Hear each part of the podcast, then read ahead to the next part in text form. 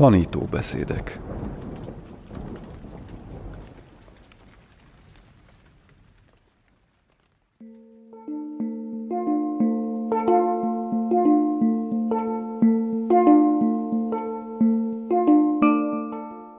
Acsán Jayasáró Csendes áramlat. Ácsáncsá élete és tanításai. Harmadik rész. A gyakorlás ösvénye Új kezdet A tudong egy táj kifejezés, ami a páli dutangából ered. Azt jelenti megszüntetés, és ezt a nevet az a 13 aszketikus gyakorlat viseli, amelyeket a buddha engedélyezett a szerzetesek számára, hogy ezeket végezzék a szennyeződéseik megszüntetésére tett erőfeszítéseik eredményeinek fokozása érdekében. Tájföldön a kifejezés kiterjesztett jelentést kapott. Azokat a szerzeteseket, akik elhagyták kolostorukat, vándorolni kezdtek, és a csillagok alatt éjszakáztak, és általában számos dutanga előírást betartottak, tudong szerzeteseknek nevezték, és azt mondták rájuk, a tudongot gyakorolják. 1974 elején egy barátja, tiszteletre méltó Tavan társaságában Luangpor tudongra indult egy hosszú utazásra nyugatra, tájföld középpontja felé. A két szerzetes mezítláb járt, egyik vállukon szövettáskában fémszilkéjüket vitték magukkal, a másik vállukon a glotot, azaz az összecsukható sátrukat vitték. Kevés falusival találkoztak, és az őket körülvevő, az aratás után kimerülten és szárazon álló területeken túli kitaposott utakat, amelyeken jártak, benőtte a növényzet. Luangpor és barátja számára kemény beavatás lehetett ez a tudong életbe.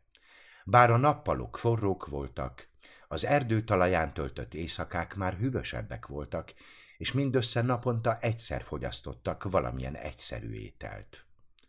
A buddha nem várta el a szerzeteseitől, hogy önellátó remeték legyenek. Számos szabályt lefektetett a szerzetesi szabályzatban, amelynek az volt a célja, hogy biztosítsák a világi közösséggel való mindennapos kapcsolattartást. A szerzetesek nem áshatják fel a földet, nem szedhetnek gyümölcsöt a fákról, nem tehették el az ételt másnapra, és nem főzhettek. Csak olyan ételt fogyaszthattak el, amelyet egyenesen a kezükbe vagy a szilkéjükbe adtak át felajánlásként. A tudónk szerzetes hajnalban megy alamizsnagyűjtő körútra. Amire szüksége van, azt egy ülés alatt fogyasztja el szilkéjéből, és lemond arról, ami megmaradt.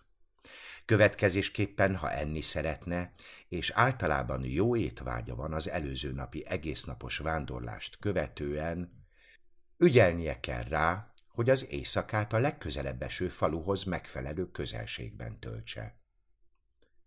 Reggelente, amikor Luangpor és tiszteletre méltó tavan átkelt Szisaket és Szurin szegényes falvain, a falusiak izgatottan futottak eléjük, hogy ételt tehessenek a szerzetesek szirkéibe, de a két szerzetes legtöbbször lapos, ragadós rizscsomókat kapott, és csak nagyon ritka esetekben kaptak mellé egy kis csilit vagy banánt.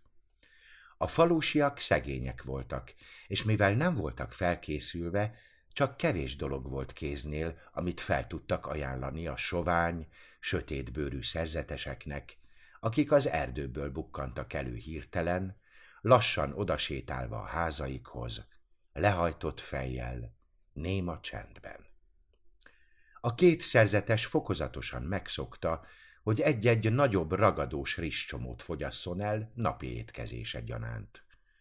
Ha más nem is, a torkukban lévő száraz forróság és a gyomrukban lévő olmos súly képes volt elmulasztani az éjségüket. Folyamatosan, menetrendszerűen gyalogoltak, nagyjából 25 kilométert megtéve naponta, általában egymás mögött, arra törekedve, hogy elcsendesítsék azokat a makacsul lázadó gondolatokat, amelyek gyaloglás közben a tudatokban hullámoztak.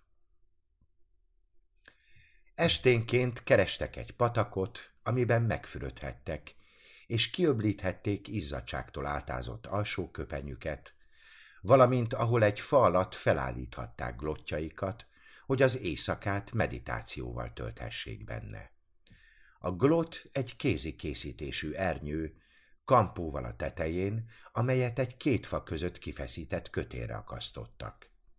Az ernyőből egy henger alakú szúnyogháló lóg le, így készül el a rögtönzött sátor. Első nagy próbatételük a hírhet Dongpaja Yen volt, egy hatalmas, sűrű erdő, ami egészen a legutóbbi évekig az iszani fensík és az ország többi része közti határt alkotta. Ebben az időben, bár vad elefántjai, tigrisei és vaddisznói csak ritkán bukkantak fel a szekerek által használt utakon, ahol a két szerzetes haladt, a maláriát terjesztő szúnyogok állandó veszélyt jelentettek. Az Iszámba vezető vasútvonal pár évvel korábbi lefektetése rengeteg életet követelt. A környék bővelkedett a mérges kígyókban, különösen kobrákban és a szelíd, de annál mérgezőbb gyűrűszalagos kraidban. Esténként glottjaik felállítása után a két szerzetes elénekelte a védelem énekeit. A fák alatt ülve, a sötétben minden hang másképp, ijesztőbben hangzott.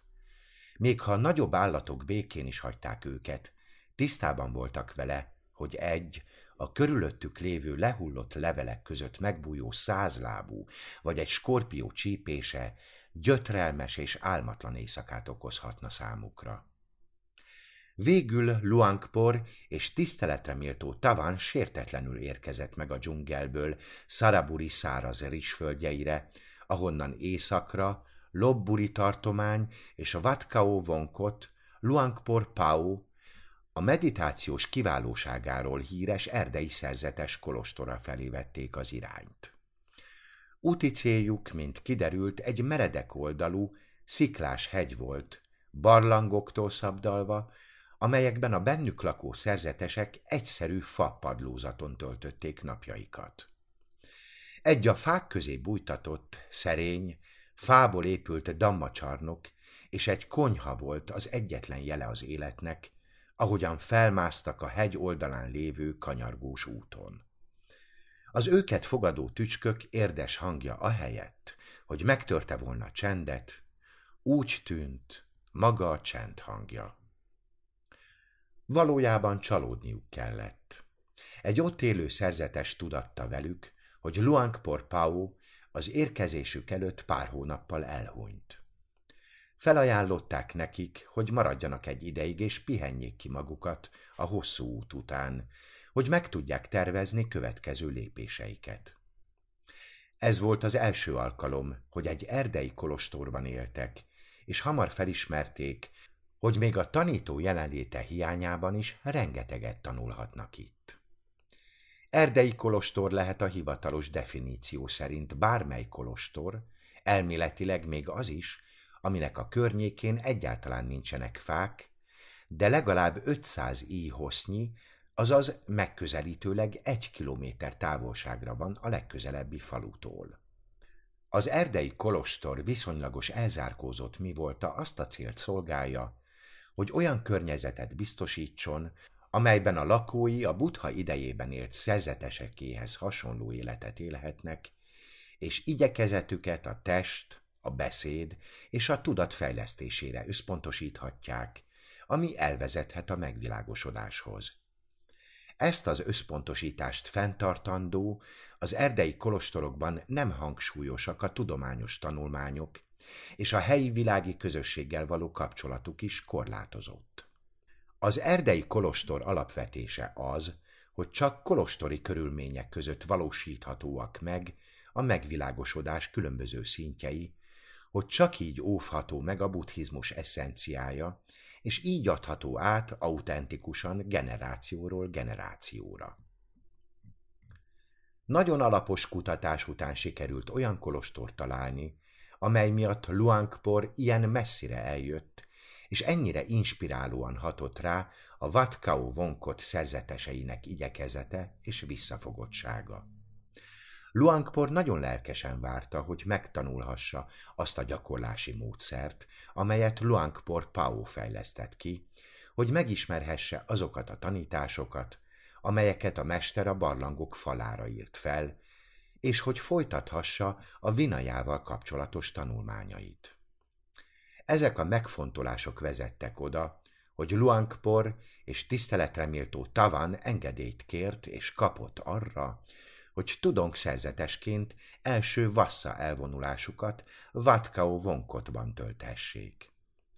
Luangpor gyakorlásának és a későbbi években tanításának is kiemelkedő jellegzetessége volt a szerzetesi szabályokhoz való hűségre fektetett hangsúly. A csalódottság, amit szerzetes társainak a vinája iránt tanúsított érdektelensége és nem törődömsége keltett benne, egyértelműen hozzájárult ahhoz a döntéséhez, hogy elhagyja a falusi kolostori rendszert. Hosszú időn át lenyűgözte őt a vinaja tanulmányozása, de csak akkor érezte, hogy a szerzetesek életvitelére vonatkozó magatartási előírásként tekinthet rá, miután elindult a tudong útján. Elmélyült intenzitással kezdte kutatni a két legrészletesebb szöveget, amelyek elérhetőek voltak számára. A klasszikus 5. századi szabályzatot, a megtisztítás ösvényét, a Vissuddhimaggát és a 19. századi táj kommentárt, a Pabashika Vandanát.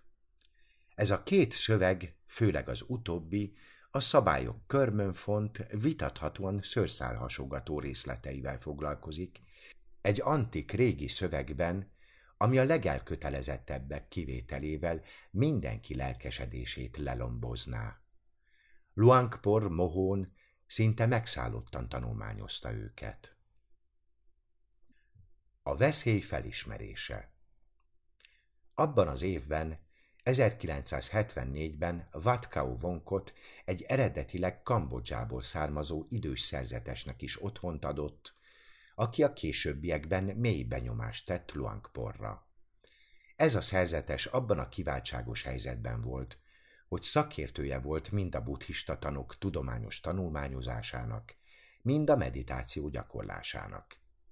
Ez az adottság nem volt megszokott tájföldön, ahol hosszú ideje fájdalmas szakadék húzódott a tanult szerzetesek és a meditáció gyakorlói között. A tanult szerzetesek többnyire nem meditáltak, és a meditációt gyakorlók nem tanultak. Következésképp egyik csoport sem becsülte sokra a másikat. Ez a szerzetes azonban, akinek a nevét nem rögzítették, és akire mostantól Ácsán Ke néven fogunk hivatkozni, kiemelkedő emlékező tehetséggel volt megáldva az előírások bonyolultságával és a beszédek, szútták mélységével kapcsolatban. Mindeközben ragaszkodott a tudonk szerzetes életmódhoz, és akkor érezte magát a legjobban, ha az erdők, hegyek és barlangok természetes csendje vette őt körül. Egy éjszaka az elvonulás idején történt egy eset, ami annyira inspirálóan hatott Luangporra, hogy évekkel később is gyakran beszélt róla a tanítványainak. Ácsán Ke kedvesen felajánlotta a segítségét Luangpornak a vinajával kapcsolatos tanulmányai kapcsán. Egy hosszú és eredményes ülést követően egyik késő délután Luangpor, miután elvégezte a napi tisztálkodást a forrásban, felmászott a hegyre, hogy a hideg szelek járt a hegygerincen gyakorolja a meditációt. Valamivel tíz óra után Luangpor éppen sétáló meditációt végzett, amikor gajak recsenését hallotta, és valaki vagy valami közeledett felé a sötétben. Először arra gondolt, egy teremtmény épp vacsorára vadászik, de ahogyan egyre közelebbről hallotta hangokat, felismerte Ácsánke alakját, amint előtűnt az erdőből. Ácsán, mi hozott téged ide késő éjszaka? Rosszul magyaráztam el neked ma a vinaja egyik részletét. Ezért nem kellett volna mindezt a kellemetlenséget vállalnod, tiszteletre méltó uram. Nincsen lámpásod, amivel megvilágíthatnád az utat. Várhatott volna ez a dolog holnapig. Nem, nem várhatott volna. Tegyük fel, hogy valamilyen okból meghalok ma éjszaka, te pedig később azt tanítottad volna másoknak, amit mondtam neked. Ez rossz karmát okozna nekem és másoknak is. Acsánke pontosan elmagyarázta újra a szöveget, és amikor meggyőződött róla, hogy Luangpor világosan érti, újra eltűnt a sötétségben. Luangpor gyakran említette beszédeiben ezt az esetet, elmagyarázva, hogy az elkötelezett szerzetes olyas valaki, aki felismeri a legkisebb hibában rejlő veszélyt is.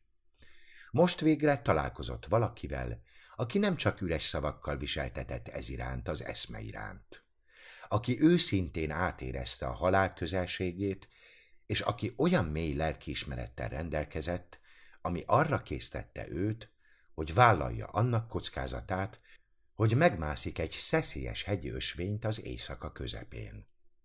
Nagyon erőteljes és emlékezetes tanítás volt ez. Ez alatt az első meditációnak szentelt elvonulás alatt Luangpor továbbra is bizonytalan volt abban, hogy a gyakorlásnak mely formája a legalkalmasabb számára, és számos különféle meditációs technikával kísérletezett. Egyszer úgy döntött, hogy megpróbál olvasót használni, és annak céljából, hogy készítsen egyet magának, összegyűjtötte a szükséges 108 darab magot egy dohányfa ágáról, amelyet a játszadozó majmok törtek le. Ugyanakkor nem volt szérnája, ami rögtönzésre kényszerítette, és a következő három napot azzal töltötte, hogy egyenként egymás után dobálta be a magokat egy konzervdobozba. Nem meglepő, hogy nem járt sikerrel. Végül visszatért a tudatos légzéshez. Luangpor számára továbbra sem volt könnyű a meditáció, de kitartott és folyamatosan kutatta, mi működhet és mi nem. A legnagyobb csalódást az okozta számára, hogy sokkal nyugodtabbnak érezte magát, amikor nem meditált, mint amikor igen. Újra és újra fel kellett ismernie, hogy minél több erőfeszítést szentel a meditációnak, a légzése annál nehezebbé vált, és annál kevésbé tudta lecsendesíteni a tudatát. Úgy tűnt, a meditáció által csak rosszabbra fordulnak a dolgok, ahelyett, hogy javulnának. És ekkor egy fontos felfedezést tett. Az eltökéltségem ragaszkodássá vált. Ezért nem értem el semmilyen eredményt. A dolgok amiatt a sóvárgás miatt váltak ennyire megterhelővé, amit a gyakorlásba is magammal vittem. Az éjszaka szellemei Luangpor egyre növekvő bátorsága nem tudta teljesen megszüntetni szellemektől való félelmét, ami újra és újra riasztó mértékben lángolt fel. A legtöbbször képes volt ezt elrejteni szem elől, és a tudata elől is azzal, hogy védelmező igéket és ráolvasásokat recitált éjszaka elalvás előtt. Egy éjszaka azonban, hosszú meditációval töltött idő után Kao Vonkot hegygerincén érdemeinek ereje akkora biztonságérzettel töltötte el, hogy kihagyta a recitálást. Hamarosan megbánta a döntését. Az érdemek védelmező erejének eszméjét szentként tiszteli a buddhista világ. Ez az elképzelés Luangpor tanításainak sarokkövévé vált, különösen a világiak számára nyújtott tanításokban. Ez segít világossá tenni, miért helyezett akkora hangsúlyt az előírások betartására. Nagyon erősen hitt abban, hogy a béke és bölcsesség kifejlesztésében játszott létfontosságú szerepe mellett a hosszan fenntartott erényes magatartás hatalmas belső erőt ad. Luangpor a tekintélyes mennyiségű kolostoli előírás lelkiismeretes betartására tett hatalmas erőfeszítései által tapasztalta meg a teljesség és önbecsülés egyre növekvő élményét. Eddig azonban nem volt bátorsága hozzá, hogy próbára tegye érdemeinek védelmező erejét. Legfőbb menedéknek a buthát, a dammát és a szangát tekintette, de nem hagyhatta figyelmen kívül a rossz indulatú szellemektől való éppen csak elrejtett félelmét. Ezen a hűvös és csendes éjszakán mégis legyőzhetetlennek érezte magát, és úgy gondolta, készen áll a próbára. Abban a percben, amikor Luangpor lefeküdt aludni, észrevette, hogy a levegő hűvösebb lett és besűrűsödött körülötte. Egy gonosz lény készült lecsapni rá. Mintha lesben állt volna, arra várva, hogy a fiatal szerzetes elfelejti a recitációt, és önhítsége miatt végül a prédája lehet majd. Luangport hirtelen megbénította, és hanyat fekve a hátára szorította valami. Bármi nehezedett is rá, úgy tűnt, nyers, elemi gonoszságot áraszt magából. Rádöbbent, hogy nem lehet más, mint az úgynevezett piám szellem. Ahogyan a nyomás erősödött a melkasán, kétségbe esetten küzdött a levegőért. Valahogyan sikerült fenntartania a tudata jelenlétét. Elcsendesítette a pánikérzését. Magában a buddó szót ismételte újra és újra, hatalmas eltökéltséggel. Semmilyen más gondolat nem jutott el a tudatáig. Luangpor menedékre lelt a recitációban. A gonosz lény ereje hatalmas volt. Még így is keserves szenvedést okozott. Végül enyhült a nyomás. Luangpor testébe fokozatosan visszatért a mozgás képessége. Elmúlt. Amikor elmúlt a sok, elöntötte a lelkesültség hulláma. A legszörnyűbb rémálmaiba illő megpróbáltatást élt túl, pusztán az erényei, és a buthán való meditáció ereje segítségével. Elengedhette a varázsigéket. Ez az eset hatalmas érzelmi lendületet adott Luangpor erények erejébe vetett hitének. Ezt követően még erősebben figyelt a szerzetesi fegyelemre vonatkozó előírásokra, visszatartva magát még a legjelentéktelenebb szabályszegésektől is. Ekkor történt, hogy végül összeszedte a bátorságát, hogy megszabaduljon a vészhelyzet esetére félretett kevés kis pénzétől. Az akkori táj szangában csak az erdei szerzetesek tartották be a buddha tilalmát a pénz elfogadásával és használatával kapcsolatban. Luangpor, aki annyira pontosan betartotta az előírások többi részét, nehezen tudta elengedni a pénznyújtotta biztonsági hálót. Itt Vatkau vonkodban azonban elhatározta, hogy többé semmilyen körülmények között nem szegi meg a szabályokat. A nemi vágyjal kapcsolatos problémái még ennél is makacsabbak voltak. Kevéssel apja halála előtt kis hián el is hagyta a szerzetességet emiatt. Egyszer megfontoltam a köntös letételét.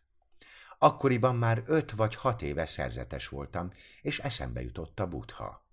Ő hat év elteltével már megvilágosodott, az én tudatom pedig továbbra is a világgal volt elfoglalva. Vissza akartam térni. Talán ki kellene lépnem, és a világban létezni egy ideig. Utána már tudnám, miről van szó. Még a buthának is volt egy fia.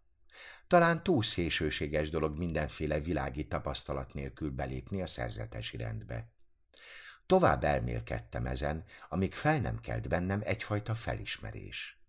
Igen, ez nagyon jó ötlet, de ne feledjük, hogy ez a butha nem azonos az előzővel. Volt bennem valamilyen ellenállás. Félek, hogy ez a butha elsüllyedne a világban és a sárban. Vatkau vonkodban Luangpor lázasan kutatta a vágyon való felülkerekedés módját. Hidd benne, hogy az önuralom és az, hogy nem enged a szexuális gondolatoknak, végül elhozhatja a nemi vágy csökkenését. Az egész vassz alatt nem néztem rá egyetlen nő arcára sem. Azt megengedtem magamnak, hogy beszéljek velük, de nem néztem rájuk. A szemeim valósággal megfeszültek, hogy felfelé tekinthessenek, annyira, hogy majdnem belepusztultam. Az elvonulás végén alamizsna gyűjtő körútra mentem Lompuriba. Három hónap telt el, mióta utoljára egy nő arcára néztem, és tudni akartam, mit fogok érezni. Úgy gondoltam, a szennyeződéseim mostanra minden bizonyal elenyésztek. Amint meghoztam a döntést, azonnal egy közeledő nő arcára tekintettem. Ó, világos pirosba öltözött. Egyetlen pillantás, és a lábaim reszketni kezdtek. Teljesen elcsüggettem. Mikor fogok én valaha megszabadulni a szennyeződéseimtől? Az érzéki önmegtartóztatása valóban kulcsfontosságú része volt a gyakorlásnak, de önmagában nem volt elegendő. Sok évvel később így intette a szerzeteseket. Kezdetben muszáj távol tartanotok magatokat a nőktől. A vágytól való igazi megszabadulást viszont csak akkor érhetitek el, ha kifejlesztitek a bölcsességet, ami mindent annak lát, ami. Luang Pumon A Vatkao vonkodban töltött vassza idején történt, hogy Luangpor először hallotta annak a szerzetesnek a nevét, aki később Tájföld legendás alakja lett. Generációjának legnagyobb tiszteletnek örvendő szerzetesévé vált. Ma Iszánban a házi szentélyeken, üzletekben és irodákban gyakran látható Luang Pumun fotója, megtisztelő helyen elhelyezve, éppen az alatt, ahová magát a buthát teszik. Ezeknek a fotóknak a többsége egy apró figurát ábrázol, az erdei szerzetesek sötét köntösébe öltözve, ahogyan szinte kísérteties nyugalommal áll a mennyei fák között, kezeit összekulcsolva maga előtt, egyszerű nyugalmat árasztva magából. Olyan, mintha keresztül nézne a kamerán, és egyenesen a szívünkbe látna.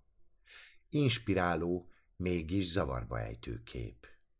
Mindent kétségbe von, amiben biztosak lennénk. A Luang Pumurról szóló, tanítványa és társai által elmondott történetek és anekdóták megdöbbentően emlékeztetnek a buddhista szentiratokban található nagy szerzetesekről szóló beszámolókra. Habár bizonyos mértékű túlzással számolhatunk az efféle források esetében, a hasonlóságok nem a képzelet szüleményei. Luang Pumun példamutató erdei szerzetes volt, aki annyira elkötelezett volt az aszketikus, vándorló életmód mellett, hogy több mint ötven éven keresztül nem töltött két egymást követő vassza elvonulást ugyanabban a kolostorban. Csak az élete legvégén hagyott fel mindennapi alamizsnagyűjtő körútjaival, amikor már nem volt képes járni. Pszichikai ereje minden tekintetben rendkívüli volt, és éles, átütő erejű gondolkodása lélegzetelállító. Sok tájbuddhista számára Luang Pumun testesíti meg annak megdönthetetlen bizonyítékát, hogy a megvilágosodása valóban létezik, és a mai világban is elérhető. Az erdei szerzetesek mindig jelen voltak tájföldön, de Luang Pumun előtt apró, szétszórt közösségekben éltek, így csak csekély mértékben volt érzékelhető, hogy egy kiterjedtebb hagyomány részét képezik. Ezek a szangák általában egy karizmatikus tanító körül gyűltek össze, és a halálát követően csak ritkán maradtak együtt hosszabb ideig. Nincsenek pontos adatok, amelyekből tudhatnánk pontosan hány ilyen csoport keletkezett, vagy oszlott fel az elmúlt 700 évben. Soha nem fogjuk megtudni, hány megvilágosodott lény jelent meg és távozott. A buddha saját szavai szerint ahogyan a madarak szelik át az eget, nem hagynak semmilyen nyomot. Luang Pumun azonban egy tájékozottabb és következetesebb korszak kezdetén élt. Tekintélyes mennyiségű könyv született, amelyekben a tanításáról és gyakorlásáról szóló beszámolókat gyűjtötték össze. Tanítványai számos kiváló, gyakorló kolostort hoztak létre szertei számban, melyek az ország egész területéről vonzották a látogatókat és zarándokokat.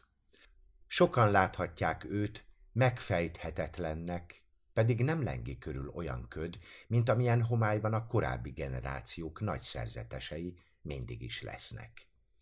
A hagyomány vonalának szerzetesei által megteremtett magas színvonalnak, valamint legnagyobb tanítványai fedhetetlenségének és bátorságának köszönhető az a tisztelet, amit ma az erdei szerzetesek élveznek, és ami a szukotái időszakban még nem létezett az országban. Nem lenne túlzás azt állítani, hogy azt a táj erdei hagyományt, amit ma ismerünk, szinte teljes mértékben Luang Pumun hozta létre saját kezűleg. Ugyanakkor Luang Pumun szinte egész életében nagyrészt ismeretlen volt. Kolostori élete során úgy kerülte a hírnevet és a rangot, mintha az valami halálos betegség lenne. 1928-ban Wat Chedi Luangban Chiang Mai egyik legrégibb és a legnagyobb tiszteletnek örvendő kolostorában való tartózkodása idején levelet kapott a bankoki hatóságoktól, melyben a kolostor új apátjának való kinevezéséről értesítették. Gyorsan összeszedte a holmiát, és eltűnt a hegyekben. Tizenegy év telt el, mire ismét a városban mutatkozott. Luang Pumun heves és szigorú tanító lehetett, Idős tanítványai visszaemlékezései alapján az egyik jellegzetes szitkozódása a következő volt. Zsugarodjon össze a májad! Ugyanakkor békés és intenzív odadást váltott ki a körülötte lévőkből. Egy világi követő, akinek az élete megváltozott a Luang Pumunnal való kapcsolatnak köszönhetően, Vatkao vonkodban élt akkoriban, és ő volt az első, aki erről a nagy mesterről beszélt Luangpornak. Úgy tűnt, Luangpumun annyi évnyi, az ország északi részén való magányos vándorlás után végül visszatért Iszánba, és egy nagyobb csoportnyi szerzetes gyűlt össze körülötte Iszak északi részén, a Pupa-hegyen.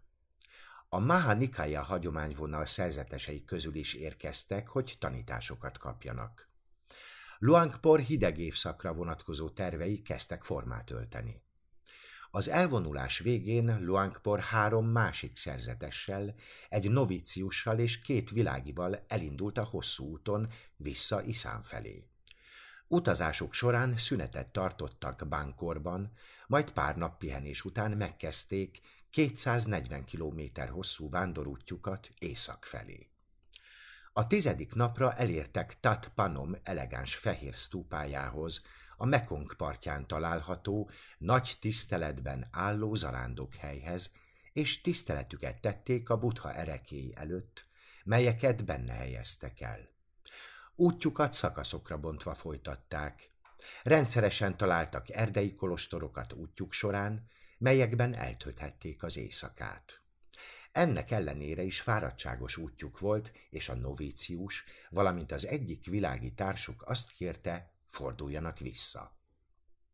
A csoport mindössze három szerzetesből és egy világi utazóból állt, amikor végül megérkeztek a Luang Pumunnak otthont adó Wat Panong Puhoz. Ahogy beléptek a kolostorba, Luangport azonnal rabul annak nyugodt és világtól elvonult légköre. A központi terület, ahol egy kis, fából épült dammacsarnok állt, makulátlanul tisztára volt seperve, és az a kevés szerzetes, akit láttak, a napi házi munkát végezte csendesen, ritmikus, higgadt könnyedséggel. Volt valami ebben a kolostorban, amit még nem tapasztalt sehol máshol, ahol valaha megfordult. Furcsán vibráló töltése volt a csendnek. Luangport és társait udvariasan köszöntötték, és miután megmutatták, hol helyezhetik el sátraikat, abban az örvendetes lehetőségben volt részük, hogy lemoshatták magukról az útporát. Luangpor sosem beszélt igazán részletesen erről az első találkozásról, ami ilyen hatalmas hatással volt az életére, de az Iszán erdei kolostoraiban élő szerzeteseknek könnyű elképzelniük a helyszínt. A három fiatal szerzetest a balválluk felett finoman átvetett két rétegű, külső köpenyeikben képzelhetjük el, miközben tudatuk a lelkes várakozás és a jeges félelem között csapong, ahogyan átkelnek a sűrűsödő ködön, a fából épült dammacsarnokig, hogy leróják tiszteletüket Luang Pumun előtt. Ahogy a helyi szerzetesek csoportjához ér, Luangport térdre ereszkedik, és úgy halad tovább a tiszteletre méltó mester felé. Egy apró, idős, rettenthetetlen ember érzetét keltő alak elé ér. Luang Pumun mély, átható tekintete beborítja Luangport, ahogyan háromszor leborul, majd megfelelő távolságban helyet foglal. A legtöbb helyi szerzetes csukott szemmel meditál. Egyikük kicsivel a mester mögött lassan legyezi az esti szúnyogokat. Amikor Luangpor feltekint, meglátja, mennyire feltűnően kiugrik Luangpumun kulcscsontja halvány bőrén keresztül a köntös felett, és hogy a bételdió rágásától piros foltos, keskeny szája milyen erős kontrasztot mutat hihetetlen ragyogó megjelenésével. A buddhista szerzetesek akkori szokása szerint Luang Pumun először megkérdezte a látogatókat, mennyi ideje viselik a köntöst, melyik kolostorban gyakoroltak, és megkérte őket, beszéljenek utazásuk részleteiről. Felmerülte bennük bármilyen kételj a gyakorlással kapcsolatban. Luangpor azt válaszolta, neki voltak kétségei. Ez az a pont, ahol később maga is felvette a történet szálát. Elmondta, hogy nagy lelkesedéssel tanulmányozta a Vinaya szövegeit, de elcsüggett. A szabályok túl részletesnek bizonyultak ahhoz, hogy alkalmazni lehessen őket. Nem tűnt lehetségesnek minden egyes szabályt betartani, ahogyan annak alapvetően lennie kellene. Luang Pomun csendben hallgatta, majd egyszerű, de praktikus tanácsot adott. Azt javasolta Luangpornak, hogy tegye fő vezérelvévé a világ két védelmezőjét. A bölcs szemérmességet, páliul hirit, valamint a következményektől való szent félelmet, azaz ottapát. Azt mondta, ha ez a két erénye megvan, azok magukkal hozzák a többit. Ezt követően a síla, szamádi és panya hármas megerősítéséről, a sikerhez vezető négy útról és az öt spirituális erőről kezdtek értekezni. Szemét félig lehunyta. Beszéde fokozatosan egyre hangosabb és gyorsabb lett, mintha egyre magasabb és magasabb sebességre kapcsolt volna. Mély hozzáértéssel beszélt a dolgok valódi miben létéről és a megszabaduláshoz vezető ösvényről. Luangpor és társai teljes elragadtatást éreztek.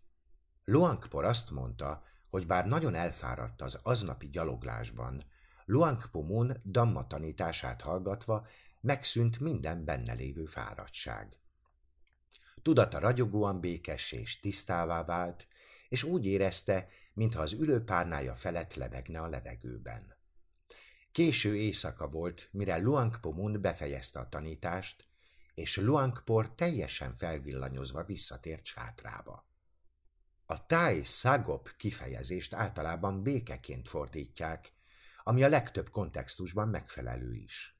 A meditáció gyakorlásával összefüggésben azonban Luangpor úgy alkalmazza a Sangov kifejezést, amivel kapcsolatban esetenként nehézséget okozhat ez a fordítás. Emiatt a meditációval összefüggésben gyakran tévesen ragyogó nyugalomként fordítják le. A második estén Luangpomun újabb tanításokat adott, és Luangpor úgy érezte, megszűntek a kételjei a ráváró gyakorlással kapcsolatban. Akkora örömöt és elragadtatást lelt a dammában, amilyet még soha nem érzett korábban. Most már csak az volt a feladata, hogy az eddig megszerzett tudását átültesse a gyakorlatba. Valóban, az egyik tanítás, ami az elmúlt két este kapott tanítások közül a leginkább inspirálta őt, az az utasítás volt, hogy váljon az igazság tanuljává de a legtisztább magyarázat, ami rávilágította számára szükséges összefüggésre, az alap, amivel eddig nem rendelkezett. Ez a tudatnak önmagának a tudat mulandó állapotairól való különválasztása, amelyek felmerülnek és eltűnnek a tudatban.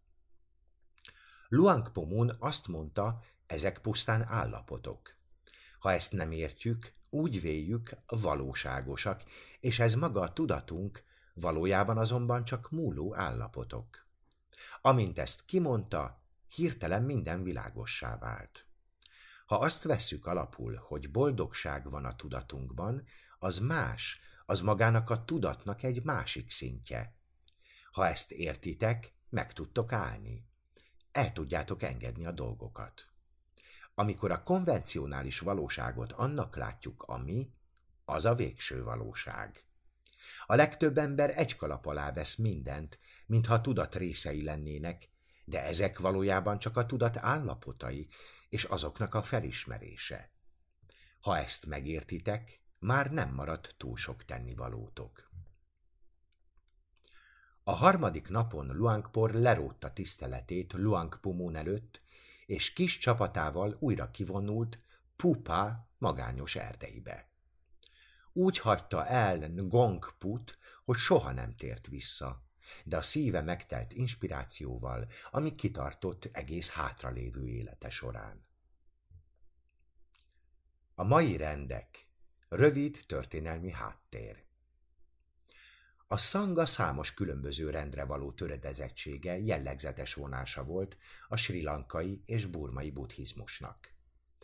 Tájföldön azonban kifejezetten ritka volt az új rendek létrehozása. Ezt az anomáliát nagy mértékben magyarázza az a tény, hogy kizárólag Tájföldön volt jellemző, hogy a szanga egész fennállása alatt erős és folyamatos uralkodói támogatást élvezett, és elkerülte az a feszültség, amit a gyarmati közigazgatás közönyével való együttélés jelentett volna. A táj konfliktus kerülés és a tanok finom árnyalata iránti lelkesedés szintén közrejátszott ebben. Az utóbbi 160 évben két rend volt Tájföldön, a Mahanikaya és a Dhammayut Nikaya. A Nikaya szót általában felekezetként fordítják, de ez a terminológia könnyen utalhat félrevezetően a tannal kapcsolatos nézeteltérésekre. A nikaják valójában a hit vagy a tanítások értelmezése szempontjából nem térnek el egymástól, sokkal inkább a vinaya gyakorlati alkalmazása alapján. Más szavakkal sokkal inkább a helyes cselekedetek és nem a hithűség kérdése az, ami alapján meghatározzák magukat. A Dhammayut, ami szó szerint tanításhoz kötöttet, vagy igaz nikaját jelent, újabb keletű.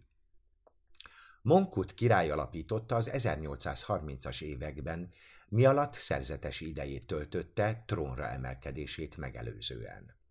Szándéka szerint a rendnek olyan kiváló szerzetesek csoportját kellett biztosítania, amely megújító erővel bír a Maha, azaz nagy vagy nagyobb Nikaján belül. Abban az időben a kolostori rend kétségkívül vitatható helyzetben volt. Az Ajuttaja királyság 1767-es elpusztítása és az azt követő anarchia időszaka komoly csapást mért az egyébként is laza erkölcsű rendszer berendezkedésére. A késő 18. századi bankok időszak sorozatos sikere ellenére a szabálykövetés színvonala továbbra is nagyon alacsony volt, ahogyan az oktatás színvonala is. Monkut király apjának, Puttaoletla Napalainak késő betegsége idején lett szerzetes.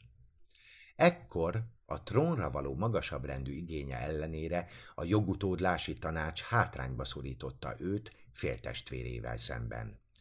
Úgy döntött, kolostori életet fog élni egészen addig a napig, amikor, ha valaha is, világi tisztség betöltésére kérik majd fel.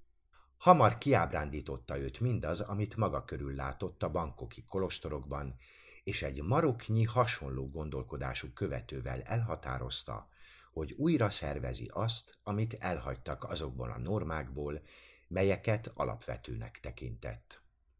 Célja ismerősen protestáns jellegű volt. A kortárs gyakorlást szerette volna ismét összhangba hozni a buddhista szentiratokban szereplő tanításokkal. A Dhamma racionálisabb, tudományos megközelítését támogatta, a babonák megszüntetésével és a páli szövegek tanulmányozásának kiterjesztésével, a recitáció új, megfelelő módjával, a köpeny viselésével kapcsolatos rítusok megváltoztatásával, és ami a legfontosabb, a vinaya sokkal szigorúbb betartásával. Bár a Dammajut szerzetesek száma viszonylag alacsony volt, sosem volt több a szanga egy tizedénél, a királyi családhoz való szoros kötődés biztosította, hogy rövid időn belül hatalmas tekintélyre, befolyásra és forrásokra tett szert. Csulalonkorn király, Monkut király fia és utódja a legfelső hivatali pozíciókba nevezte ki a Dammajut szerzeteseket a renden belül országszerte, egyrészt a Szanga országos reformjának megbízottaiként alkalmazva őket, másrészt politikai célból is, hiszen fontos eszközeivé váltak annak, amire a tartományok bankoki kolonizációjaként szoktak hivatkozni. Nem meglepő, hogy az új rend már megalapításától kezdve, ami a korábbinak az állítólagos erkölcstelen mi voltára adott jellegzetes reakció volt, ennél fogva annak tekintélyét is nagymértékben megtépázta, széleskörű ellenállást váltott ki. Bár a két rend között nagyon ritkán fordult elő nyílt konfliktus, nem volt nehéz okot találni a komoly vitákra. A reformereknek a meglévő szangával kapcsolatos nézetei meglehetősen lealacsonyítóak voltak. Úgy vélték, hogy jelentős számú szerzetes követettel kizárással sújtható vétségeket titokban, következésképpen minden olyan beiktatási szertartást automatikusan semmisnek tekintettek, amelyeken ezek a szabályszegő szerzetesek a rend tagjaiként vettek részt. A régi hagyományvonal helyrehozhatatlanul erkölcstelen volt. Hatalmas kétségek támadtak afelől, hogy a Mahanikájá tagjai közül volt-e egyáltalán olyan, aki tulajdonképpen szerzetesnek lehetett tekinteni. A Dammajut mozgalom Monkut királlyal indult el, aki azt kívánta, hogy újítsák meg a felszenteléseket, ezen második alkalommal a Mon szerzetesek szűk közösségéből, akikről úgy vélte, hogy tisztán követik a vinaját. Ezzel a tettével fontos precedenst teremtett. Az új rendnek a tagjaitól megkövetelt, a szerzetesi rendbe való belépés formális szertartási korrektségén keresztül kellett meghatároznia és igazolnia magát. A kritikusok vitathatják, hogy lehetette bármi biztosíték arra, hogy a Mon hagyományvonal történetileg annyira tiszta volt, mint amennyire a Mahanikaja vonal nem volt az. Azt is állíthatnák, hogy a belső reform nagyobb összhangban lett volna Vinajával, és kevésbé hatott volna fenyegetően a szanga hosszú távú harmóniájára, mint egy új rend létrehozása de kevés efféle hang volt, és a Dammajut rend egyre erősebb és erősebb lett. Monkut király Ubont jelölte ki az új rend elterjesztésére Iszánban, és ő szponzorálta a Wat Suppatanaram megépítését is a Mun folyó partján, a város közelében, hogy annak központjává tegye. A 19. század második felében, amikor Ubon iskoláinak, oktatásának kiváló mi volta ismerté vált, számos más Dammajut kolostor is épült a városban, és körülötte és az Ubonban képzett szerzetesek elterjesztették a reformokat Iszan más területein is. 1892-ben, amikor Mung Gang Gao, Kong Chiam tartomány egyik lakója úgy döntött, szerzetes lesz, Ubon egyik Dammajut kolostorát, Vatsi Tongot, mai nevén Vatsi Ubont választotta, ahol felvételét kérte a rendbe. Nem sokkal ezután a város külterületén található Vat Leabba ment, hogy az ismert meditációs tanítótól, Luang Pusao-tól tanulhasson. Később kiderült, mennyire fontos döntést hozott ezzel, hiszen Luang Pumun hagyományvonala, ami végül fejlődni kezdett, alapvetően a Dammajut vonalhoz tartozott. Ha másért nem is, a Dammajut tekintélyének tisztelete miatt Luang Pumunnak nem volt más lehetősége, mint hogy komolyan megfontolja a hagyományvonal kérdését. Az évek múltával szinte az összes tanítványa, akik eredetileg a sokkal nagyobb számban jelenlévő Mahanikaja kolostorok egyikében léptek be a szerzetesi rendbe, elhagyták korábbi közösségüket, hogy formálisan felvételt nyerjenek a Dammajut rendbe. A szerzetesek nagyra tartották a lehetőséget, hogy maguk mögött hagyhatják azt a fajta szerzetesi életet, amelyet mostanra elutasítottak, valamint hogy formálisan kimutathatják a tanítójuk iránti elkötelezettségüket. Az 1920-as évekre Luang Pumun tanítványainak csoportja gyorsan növekedett, és üdítő hatással volt Iszánra. Bár az erdei szerzetesek hagyományos normáival összefüggésben alapvetően elköteleződtek a magányos helyeken való életvitel mellett, nem voltak közömbösek a társadalom iránt, amelyből kivonultak, és amely aktuálisan támogatta őket. Két-három fős csoportokban hosszú vándorutakra indultak vidékre, ötvözve a saját meditációs gyakorlásoknak szentelődést a világiaknak tartott tanítóbeszédekkel. Az állítólag domináns buddhizmuson és a három drágaságban való menedékvételen sok helyen felülkerekedő, babonás, animista hiedelmek megszüntetésére tett igyekezetük néha már keresztes hadjárat érzetét keltette. Luangpor Li Luangpu Mun egyik legenergikusabb és legérthetőbben tanító nagy tanítványa beszélt egy hasonló próbálkozásról a saját falujában, Északubomban. Egy évben egyszer, amikor változik az évszak, minden háztartásnak fel kell áldoznia egy csirkét, egy kacsát vagy egy disznót. Ez azt jelentette, hogy egy évben több száz érző lénynek kellett elpusztulnia a szellemek kedvéért, mert ezen kívül is voltak olyan alkalmak, amikor az emberek áldozatokat mutattak be, például egy betegség elmulasztásáért a családban. Nagyon szíven ütött ez az értelmetlen pusztítás.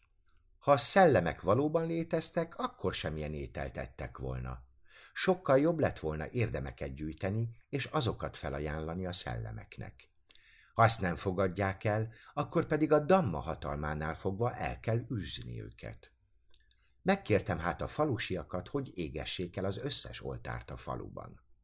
Amikor a falusiak közül néhányan kétségbe estek, mert attól féltek, hogy nem maradt semmi, ami a jövőben megvédhetné őket, leírtam a jó kívánságok kiterjesztéséről szóló éneket, és a falu összes lakójának adtam belőle egy másolatot, garantálva, hogy semmi baj nem fog történni.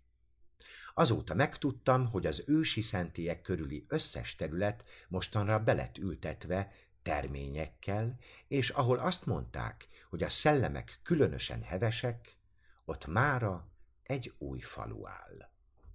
Bár Luang Pumun és számos közeli tanítványa Ubomból származott, ami akkoriban egyértelműen Iszán legnagyobb tartománya volt, hagyományvonala északon tudott tovább virágozni. Ennek oka nagyrészt a szanga politikájának működése volt. A Dammajut rend egy alapvetően városi, tudományos mozgalomként látott napvilágot. A ranglétra magasabb fokán kezdettől fogva hajlamosak voltak bizalmatlanul tekinteni az erdei szerzetesekre, mint az irracionális, nem hithű áramlatok megerősítésének elősegítőire a szangán belül, amelyeket kiszerettek volna gyomlálni. Az ő szemükben az erdei szerzetesek nem rendelkeztek a pári szövegek ismeretével, nem tartották be szigorúan a vinaját, és nem tartoztak a nagyobb szanga ellenőrzése alá. Ez igaz lehetett a tájföld közepén élő erdei szerzetesekre a 19. század közepén, de nem vonatkozott Luang Mun csoportjának egyedi jellegzetességeire, különösen a vinaya gyakorlása iránti elkötelezettségükre, amiben számos módon felülmúlták az őket kritizáló szerzeteseket. Prabodhi Vanks Achan volt az Isani Uboni székhelyű szanga vezetője. A 20. századi táj buddhizmus egyik legnagyobb alakja volt. Keresztneve Uan, szerzetesi neve Tisszó, titulusa pedig Samdet Maha Viravong. Ő lett az első Sanganayaka, azaz a Tai Sangha vezetője, miután a kormány az 1930-as években bevezette a reformokat. Rendíthetetlen ellenfele volt Luang Pumun csoportjának. Tanulatlan fanatikusoknak tartotta őket, akik mindig bajba keveredtek a helyi falusi szerzetesekkel, bárhol bukkantak is fel. Amennyire csak tudta, megnehezítette az életüket, bármikor látogattak is el Ubomba. Egy hírhet alkalommal megkérte a helyi hatóságokat Hua Tapan körzetben, hogy vezessék ki őket a tartományból. Ebből kifolyólag Luangpumun szerzetesei inkább Északiszan távolabbi területein töltötték az idejüket.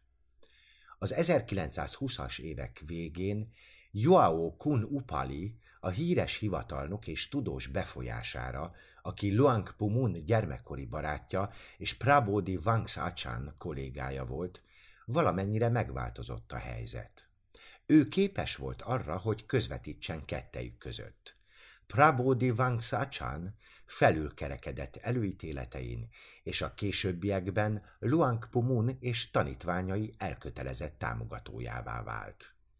De ekkorra a kocka el volt vetve. Luang Pumun Chiang Mai-ban tartózkodott, és tanítványai Iszán elhagyatott területeivel építették ki a kapcsolatot, több száz kilométer távolságban Ubontól.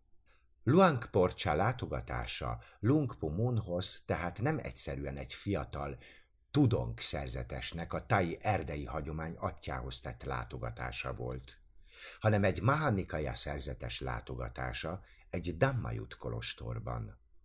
Rövid tartózkodása alatt néhány helyi szerzetes igyekezett rávenni őt, hogy hozzájuk hasonlóan térjen át a Dammajut rendbe, de ő nem mozdult a legnagyobb valószínűséggel hálátlanságnak vagy hűtlenségnek érezte volna az áttérést.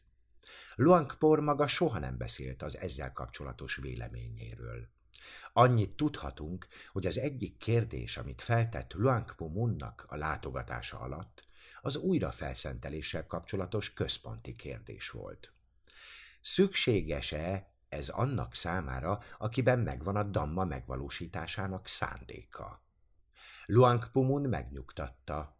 Nem, nem volt rá szükség. Feljegyezték, hogy Luang látogatása előtt Luang Pumun egyik idősebb tanítványának meditációs látomása volt, amelyben azt látta, hogy Ubon elszakadt Iszán többi részétől. Luang Pumun ezt egyértelmű jelnek tekintette, miszerint Ubon nem lesz a Dammajut erdei szerzetesek bástyája a jövőben. Azt mondták, felismerte Luang porcsában azt, aki bevezeti majd az erdei tradíciót a Mahanikaya renden belül, és kolostorokat hoz létre Ubonban. Mindössze három nappal később történt, hogy Luangpor elhagyta Ngongput, és amennyire tudjuk, soha nem tért vissza oda. Luangpumun 1949-ben távozott el. Annak ellenére, hogy ennyire rövid időt töltött a társaságában, Luang Porcsát hosszú ideig Luang Pumun legnagyobb tanítványai között tartották számon. Ezzel kapcsolatban felmerül némi kétség. Lehetséges, hogy a két éjszakán keresztül átadott útmutatás, a tanító-tanítványi kapcsolat mindennemű formális kinyilatkoztatása nélkül a tanítványság alapjául szolgáljon? Amikor megkérdezték, miért töltött ennyire rövid időt Luangpo Munnal, Luangpor azt válaszolta, hogy egy ember éveket tölthet csukott szemmel a tűz közelében anélkül, hogy valójában látná azt, még ha valakinek jó a szeme, rövid idő is elegendő számára. Ha ez a kijelentés megmutatja, hogyan érzett akkoriban Luangpor, az szokatlan magabiztosságot jelent egy olyan ember esetében, akinek viszonylag kevés tapasztalata volt a gyakorlásban. Valószínűleg arra utalt ezzel, hogy olyas valamit kapott Luangpumuntól, amit más buddhista hagyományok átadásnak neveznek. Habár tény, hogy az átadás a Térraváda buddhizmusban nem igazán elterjedt eszme, valójában úgy tűnik, hogy ezt a találkozást követően Luangpor úgy érezte, hogy az megvilágította előtte az ösvényt. Egy másik hasonlattal élve olyan ez, mintha Luangpor azt érezte volna, hogy világosan kirajzolódott előtte a feladat, amit el kell végeznie, és az eszközök, amelyek ehhez szükségesek, és nem maradt más hátra, csak át kellett adnia magát a feladatnak. Noha nem érezte szükségét, hogy szoros közelséget tartson fenn tanítójával, egész életében kinyilatkoztatta meggyőződését azzal kapcsolatban, hogy bármilyen sikert ért el a gyakorlásban, az a Nong Puban tett rövid látogatás eredménye volt. Luang Pumunt a tanítójának tekintette, és mindig hű maradt az útmutatásokhoz, melyeket közvetlenül tőle kapott. A későbbi években a Wat Pong és az északiszani Dammajut erdei kolostorok közötti fizikai távolság összeadódott a Nikajával kapcsolatos ellentétekkel, abban az értelemben, hogy Luangpor nem tartott fenn gyakori kapcsolatot Luangpumun tanítványaival. Az elszigetelődés egyik előnye az volt, hogy ez kellő szabadságot adott neki ahhoz, hogy kialakítsa saját tanítási módszerét anélkül, hogy tartania kellett volna attól, hogy ha bármit is Luangpumun módszereitől eltérően tesz, az a tanító iránti tiszteletlenség jele lenne. Ahogyan látni fogjuk, Wat Pongban a csoportos gyakorlás módszere kivételes jelentőséggel bírt az egyéni gyakorláshoz képest. Erre úgy tekinthetünk, mint Luangpornak a hagyományjal kapcsolatos egyik jellegzetes eredményére. Luangpor újonnan felfedezett magabiztossággal vezette végig társait Pupa csendes ösvényein. Luangpumunnal való találkozásának azonnali eredménye az iránti rendíthetetlen eltökéltségében nyilvánult meg, hogy közvetlenül a saját szívében ismerje fel azokat az igazságokat, amelyeket olyan világosan fejtett ki a nagymester. Évekkel később a szerzetesek közösségének vezetőjeként gyakran hangsúlyozta, hogy az igazság iránt elkötelezett szerzetesnek melodráma vagy bármiféle szerepjátszás nélkül kell az életét kockára tennie. Ez a tudatállapot kísérte őt, amikor elindult Vatpanong Pubol, Északiszán erdei és hegyei felé. A tanító kedvessége A buddha azt tanította a szerzeteseknek, hogy folyamatosan emlékezzenek az élet törékeny mi voltára, és a halál állandóan jelenlévő fenyegetésére. Töltsenek megfelelően minden pillanatot, és semmit ne vegyenek természetesnek.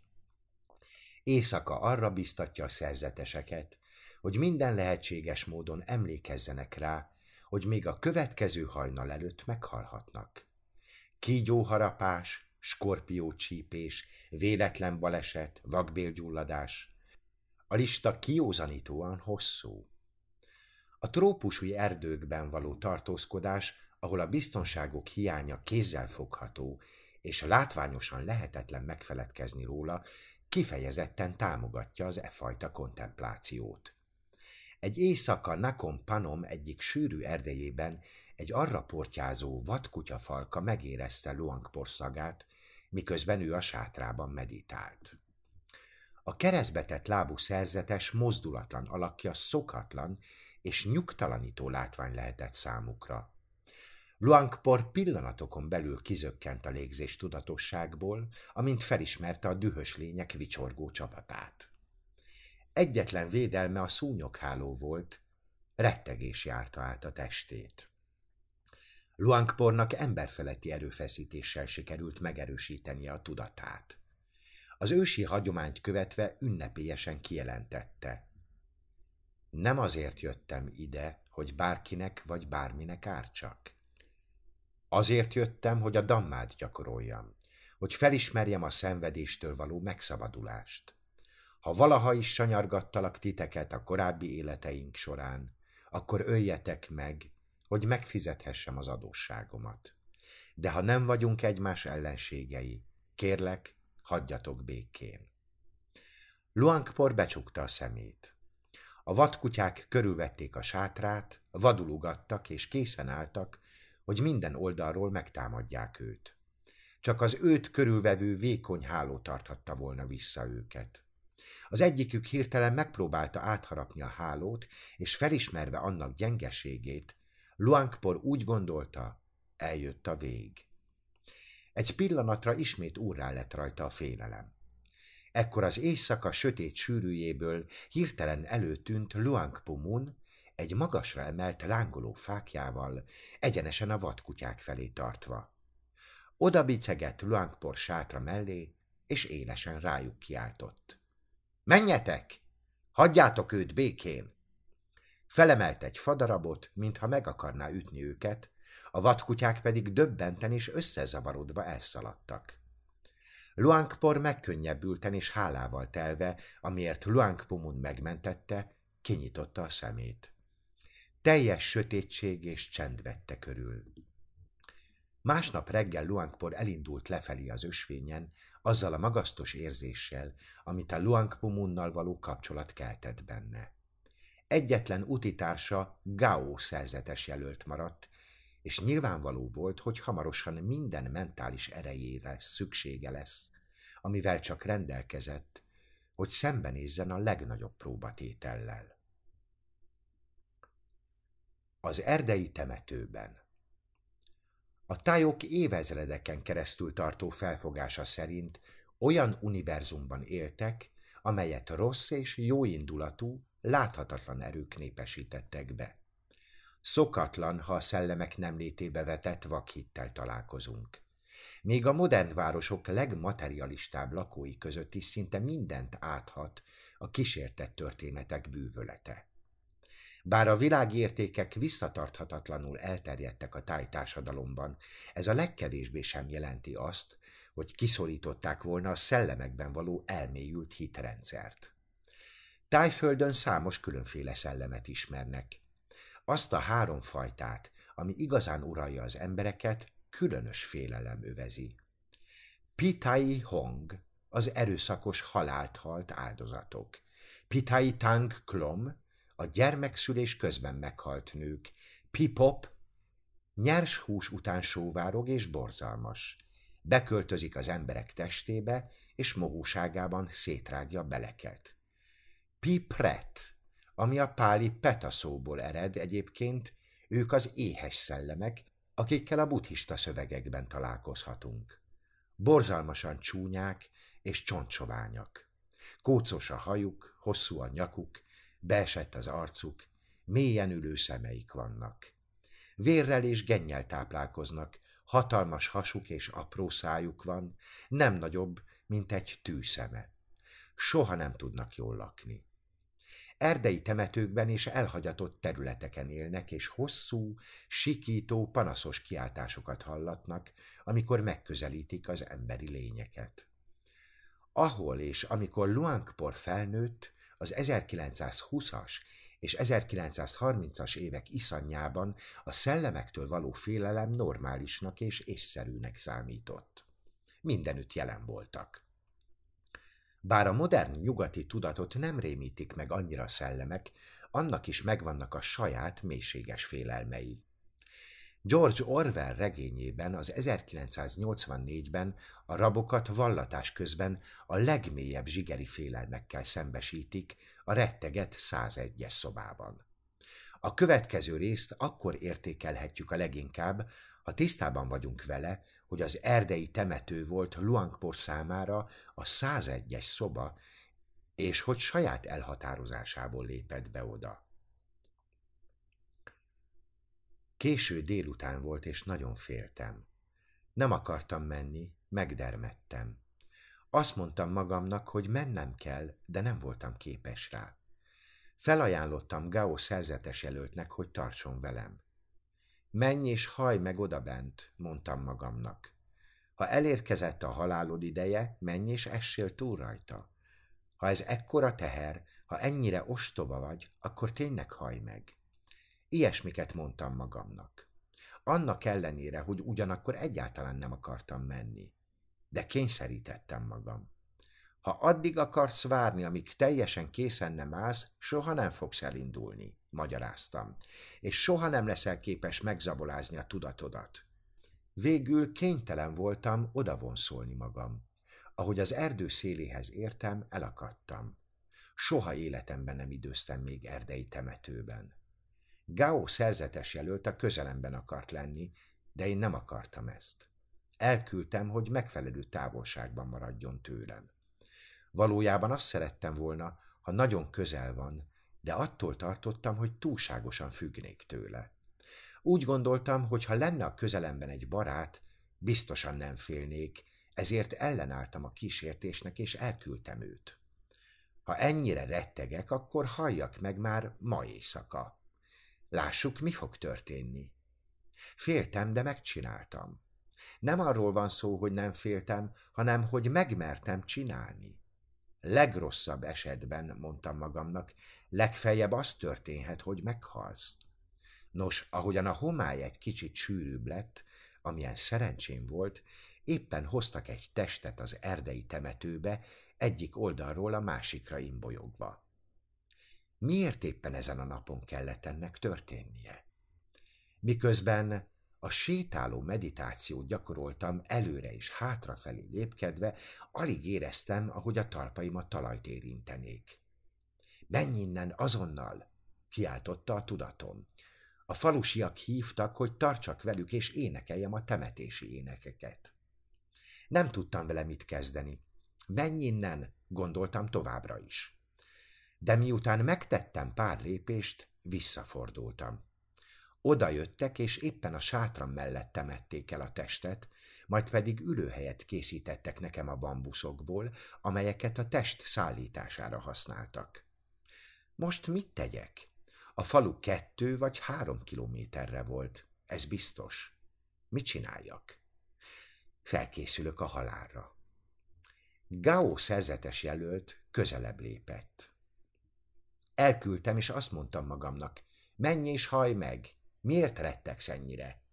Most játszadozhatsz ezzel egy kicsit. Ha nem mered megcsinálni, nem fogod megtudni, milyen is ez. Ó, elképesztően intenzív érzés volt. Úgy tűnt, a lábaim nem is érintik a talajt. Egyre sötétebb és sötétebb lett. Most hová fogsz menni? Ha egyenesen bemész az erdei temetők közepébe, meghalsz. Megszülettél, és meg fogsz halni. Ez így természetes, nem igaz? Ilyen harc dúlt bennem. Napnyugta után úgy éreztem, vissza kellene térnem a sátramhoz. A lábaim nem engedelmeskedtek.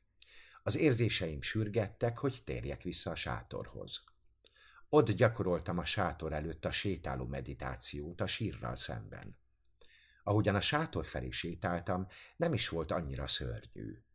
Amint viszont a sír felé fordultam, nem is tudom, mi történt. Olyan volt, mintha valami visszafelé húzott volna. Hideg borzongás futott végig a gerincemen. Pontosan erről szól a gyakorlás. Annyira félsz, hogy a lábaid felmondják a szolgálatot, ezért megállsz. Majd amikor elmúlik a félelem, tovább indulsz. Tehát amikor besötétedett, beléptem a sátramba, és elöntött a megkönnyebbülés hulláma. Olyan boldog biztonságérzetem kerekedett, mintha a szúnyogháló egy hétrétegű fal lett volna. Az alamizsnás szilkém olyan volt, mint egy régi jó barát. Ez megtörténhet, ha egyedül vagytok. Még egy szilkét is a barátotoknak tudtok tekinteni. Senkire nem támaszkodhattam, így boldoggá tett és meghitt érzést keltett bennem a jelenléte. Az efféle helyzetekben tudjátok igazi valójában szemlélni a tudatotokat. A sátramban ültem, és egész éjszaka gonosz szellemeket figyeltem. Egyetlen pillanatra sem aludtam el. Féltem. Féltem, de mertem gyakorolni, megmertem csinálni. Egész éjszaka ott ültem, és figyeltem a sötétséget. Egyáltalán nem voltam álmos. Az álmosság sem merte felfedni magát. Így ültem ott egész éjszaka. A gyakorlásban, ha ennyire féltek és az elmétekre hallgattok, soha nem fogjátok ezt megtenni. Ugyanez igaz minden másra is. Ha nem teszitek meg, ha nem gyakoroltok, semmi hasznotok nem fog származni belőle. Én gyakoroltam. Amikor megviratt, el voltam ragadtatva. Még mindig éltem. Nagyon boldog voltam. Azt akartam, hogy mindig nappal legyen. Örökre meg akartam szüntetni az éjszakát. Jó érzés volt. Végül mégsem haltam meg. Még a kutyák is ott voltak, hogy próbára tegyenek. Egyedül mentem az alamizsna gyűjtő körútra, és néhány kutya üldözőbe vett. Meg akarták harapni a lábamat. Nem üztem el őket. Hagytam, hadd harapjanak meg.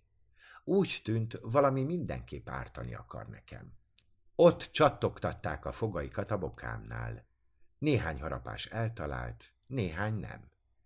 Nyilalló fájdalmat éreztem, és újra és újra úgy éreztem, mintha egy újabb seb nyílt volna rajtam. A falusi asszonyok meg sem próbálták visszafogni a kutyáikat. Úgy gondolták, a szellemek követtek engem a faluba, és ezért ugattak rám a kutyák. A szellemeket akarták elűzni és megharapni, nem engem. Így hát engedték, hadd tegyék a dolgokat. Nem zavartam el a kutyákat, hagytam, hogy megharapjanak. Előző éjszaka kis hián halára rémültem, most pedig kutyák támadtak meg, így hát hagytam, hadd harapjanak meg, ha esetleg ártottam nekik az előző életeink folyamán. De csak feleslegesen csattogtatták a fogaikat. Ezt nevezik önfejlesztésnek. Az alamizsna gyűjtés után megettem az ételt, és elkezdtem jobban érezni magam. Kisütött a nap, én pedig felmelegettem és megkönnyebbültem. Napközben pihentem, és addigra tudatom visszatért a normál állapotába. Úgy gondoltam, minden rendben van, ez csak a félelem volt. Ma éjszaka képesnek kell lennem valamennyi meditációs gyakorlatot végezni. Túl vagyok a félelmen. Ma éjszaka minden rendben lesz. Késő délután van, és megint kezdődik. Újabb holtestet hoztak, és felnőttét. Még rosszabb volt, mint előző éjszaka. Éppen a sátram előtt hamvasztották el. Ez sokkal szörnyűbb volt. A falusiak legalább elégették a holtestet, de amikor meghívtak, hogy tartsak velük a testfeletti kontemplációban, ott maradtam, ahol voltam. Csak akkor indultam el, amikor a falusiak mind elmentek. Mindannyian hazamentek, és itt hagytak engem egyedül a testtel. Mit tegyek? Nem is tudom, milyen hasonlatot használjak, hogy leírjam nektek ezt a félelmet, és az egész éjszakát. A tűz teljesen leégett. A parázs vörösen, zölden és kéken izzott, pattogott és időről időre lángra lobbant. Nem tudtam rávenni magam, hogy a tűz közvetlen közelében gyakoroljam a sétáló meditációt. Amint teljesen besötétedett, bementem a sátramba, ahogyan az előző éjszaka is tettem. Ott ültem a sűrű erdőben, az égő holtest füstjének szagával az orjukaimban egész éjszaka. Rosszabb volt, mint előző éjjel. A tűznek háttal ültem, és fel sem merült bennem, hogy aludjak. Hogyan is tudtam volna aludni? A leghalványabb vágy sem merült fel bennem ezzel kapcsolatban. Feszült és teljesen éber voltam egész éjjel. Féltem, és fogalmam sem volt, kire számíthatnék. Itt vagy egyedül, és bíznod kell magadban. Nincs hová menned. Korom sötét van odakint. Ülj le, és haj meg. Egyáltalán hová akarsz menni? Ha azt kellene tennetek, amit az elmétek sugal, soha nem mennétek efféle helyre. Kitenné ki magát szándékosan egy ilyen kínnak? Kizárólag olyas valaki, akinek szilárd a meggyőződése a buddha tanításában, a gyakorlás gyümölcsével kapcsolatban. Nagyjából tíz óra lehetett, én pedig ott ültem a tűznek háttal. Hirtelen hangokat hallottam magam körül. Arra gondoltam, talán a holtest gördült le a tűzről, és esetleg néhány sakál is megérkezett, hogy marakodjanak rajta, vagy ilyesmi. De nem. Nem ez történt. Csendben figyeltem. Majd újra hangokat hallottam, mintha valaki töprengve sétálna az erdőben. Megpróbáltam kizárni a tudatomból. Röviddel ezután elindult felém. Hallottam, ahogy valaki közeledik felém hátulról. A vízibivajukéhoz hasonló erős léptek hangját hallottam, de nem vízibivaj volt. A lehullott levelek sűrűn befették az erdő talaját. Február volt. Hallottam, ahogy valaki a hatalmas, töredező leveleken tapos. Volt egy termeszdomba sátram mellett. Hallottam a léptek zaját, ahogyan közeledtek. Arra gondoltam, bármi is fog történni, enged, hogy megtörténjen, hiszen készen állsz a halálra. Mit gondolsz, hová tudnál menekülni egyáltalán? De végül nem jött oda hozzám. A hang tovább dübörgött, a szerzetes jelölt irányába. Miután elment, Csend lett. Nem tudom, mi volt az. Az egyetlen dolog, aminek tudatában voltam, a félelem volt, ami miatt annyi mindent el tudtam képzelni. Körülbelül fél órával később lehetett, amikor meghallottam, hogy valaki visszafelé sétál Gao szerzetes jelölt irányából. Pontosan olyan hangja volt, mint egy emberi lénynek. Egyenesen a sátorhoz jött, mintha el lett volna szánva, hogy eltapossa azt, aki bent van, legyen az bárki is. Ültem tovább csukott szemmel. Semmi pénzért ki nem nyitottam volna. Ha meg kell halnom, akkor halljak meg ott, ahol vagyok. Amikor odaért hozzám, megállt, és csendben, mozdulatlanul állt a sátor előtt. Úgy éreztem, mintha éget újak markolásznák a levegőt előttem. Biztos voltam benne, hogy eljött a vég. Az egész testem megdermett a félelemtől. Elfelejtettem a buddó, dammó, szángút, mindent. Nem létezett más, csak a félelem. Feszült voltam, mint a kolostori dob. Rendben, ott vagy, de én itt maradok. Eltompult a tudatom. Azt sem tudtam, hogy egy párnán ülök, vagy a levegőben lebegek. Megpróbáltam a bölcsesség belátására koncentrálni. Olyan ez talán, mint vizet önteni egy üvegbe. Ha egyre többet és többet öntötök bele, akkor végül túlcsordul. Rettenetesen féltem, és a félelem addig nőtt bennem, míg végül túlcsordult. Igazi megkönnyebbülés volt. Azt kérdeztem magamtól, mitől félsz? Mitől rettegsz ennyire? Valójában nem mondtam ki ezeket. A kérdés teljesen spontán merült fel a tudatomban, és a válasz is ugyanígy jelent meg. A haláltól félek. Ezt válaszolta a tudatom. Tovább kérdeztem tehát, hol van a halál? Miért félsz tőle jobban, mint egy átlagos világi? Egészen addig kérdeztem újra és újra, hogy hol van a halál, míg végül megkaptam a választ. A halált magunkban hordjuk. Ha ez így van, akkor mégis hová tudnánk menekülni előle? Ha elfuttok, veletek fut. Ha leültök, ott fog ülni veletek. Ha felálltok és elsétáltok, veletek fog sétálni, mert a halál bennünk van. Nincs hová menni előle. Akár féltek tőle, akár nem. Nincs különbség. Ugyanúgy meg fogtok halni. Nincs menekvés. Ezek a válaszok elvágták a gondolataim áramlását. Amikor ez a párbeszéd a végéhez ért, a már ismerős érzékletek visszatértek a tudatom felszínére, és a félelem alább hagyott. A változás annyira egyszerű és teljes volt, mint amikor lefordítjátok a kezeteket tenyérrel lefelé. Csak ámultam, hogy hogyan kelthetett fel bennem ekkora félelemtől mentes állapot. Ugyanazon a helyen, ahol pár perccel korábban olyan hatalmas félelmet éltem át. A szívem a mennyekben lebegett. Ahogy felülkerekedtem a félelmeimen, elkezdett szitálni az eső. Talán olyan eső volt ez, amilyen a legendák szerint a lótuszvirágra hullik. Amitől csak akkor áztok meg, ha hagyjátok. Nem tudom.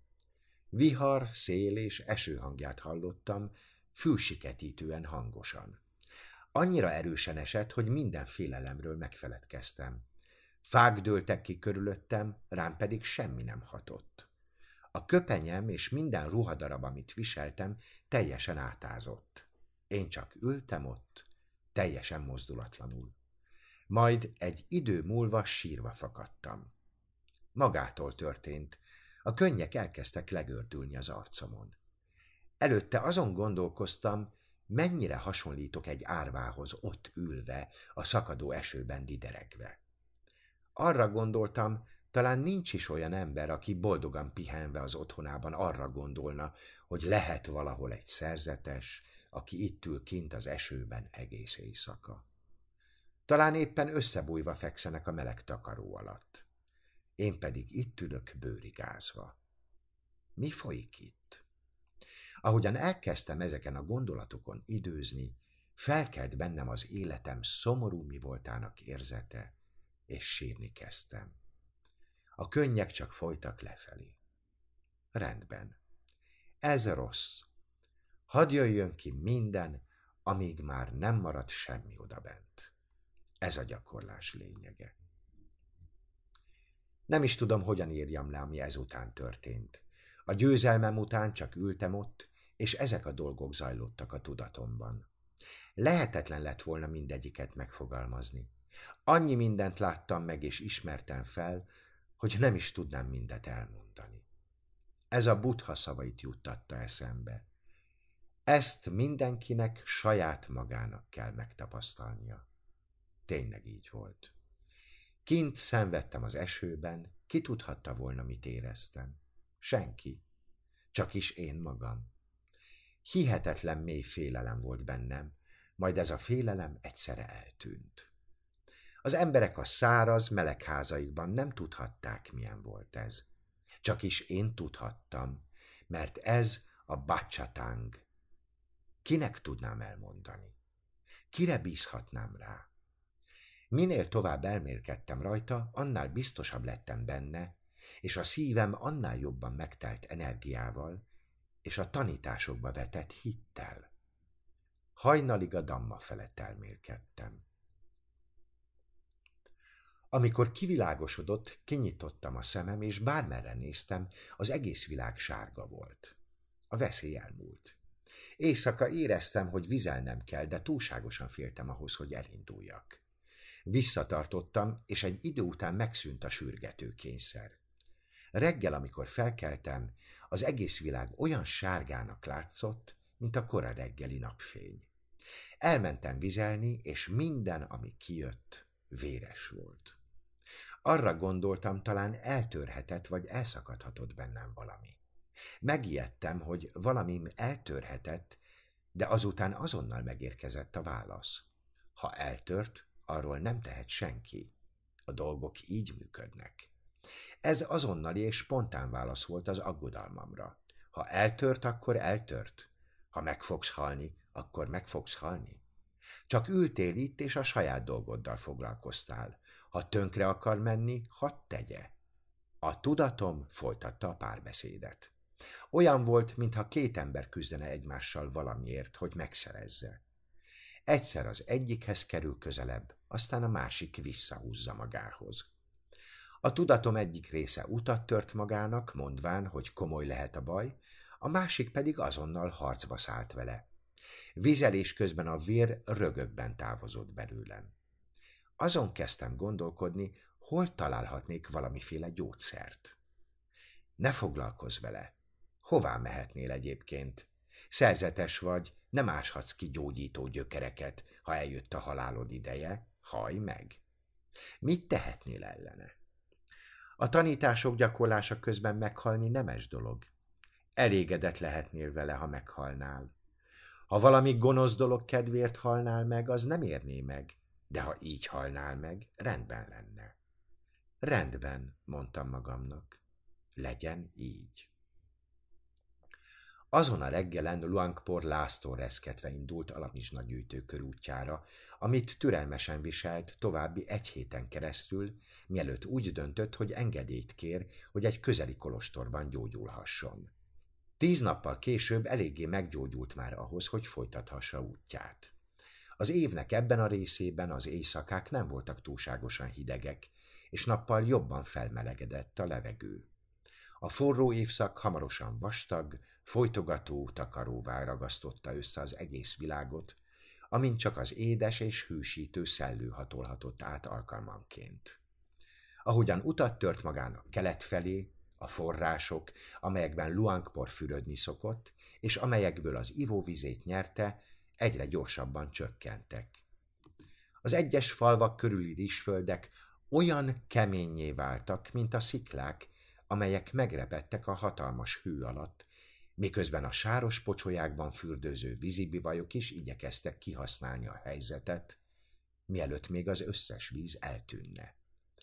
A falvak szélén asszonyokat látott, ahogyan az erdőkben táplálkozásra alkalmas gyökerek és levelek után kutatnak, hogy kiegészítsék szegényes forró évszaki étrendjüket. Nakom Panom sűrű erdőkkel borított völgyeiben a hatalmas, kemény törzsű fák, mint a Yang, Pradu és Dang, úgy álltak ott az ösvényen, mint a komoly, de jó indulatú őrszemek. Járás közben hallotta, ahogy a szarvascsőrű madarak elhúztak a feje felett, vagy éppen fényes, zöldtollú papagájok rajait hallotta, ahogyan tökéletes alakzatban átrepültek az erdő felett. Végül megérkezett a céljához, Vadba híbe, más néven Vadba Mitte Vivébe, Luangpor Giner, a Mahanikaja renden belüli kevés szerzetes egyikének kolostorába. Ez egy hosszú és gyümölcsöző együttműködés kezdete volt. Fordította Ráckis Andrea. Elmondta Kövesdi László.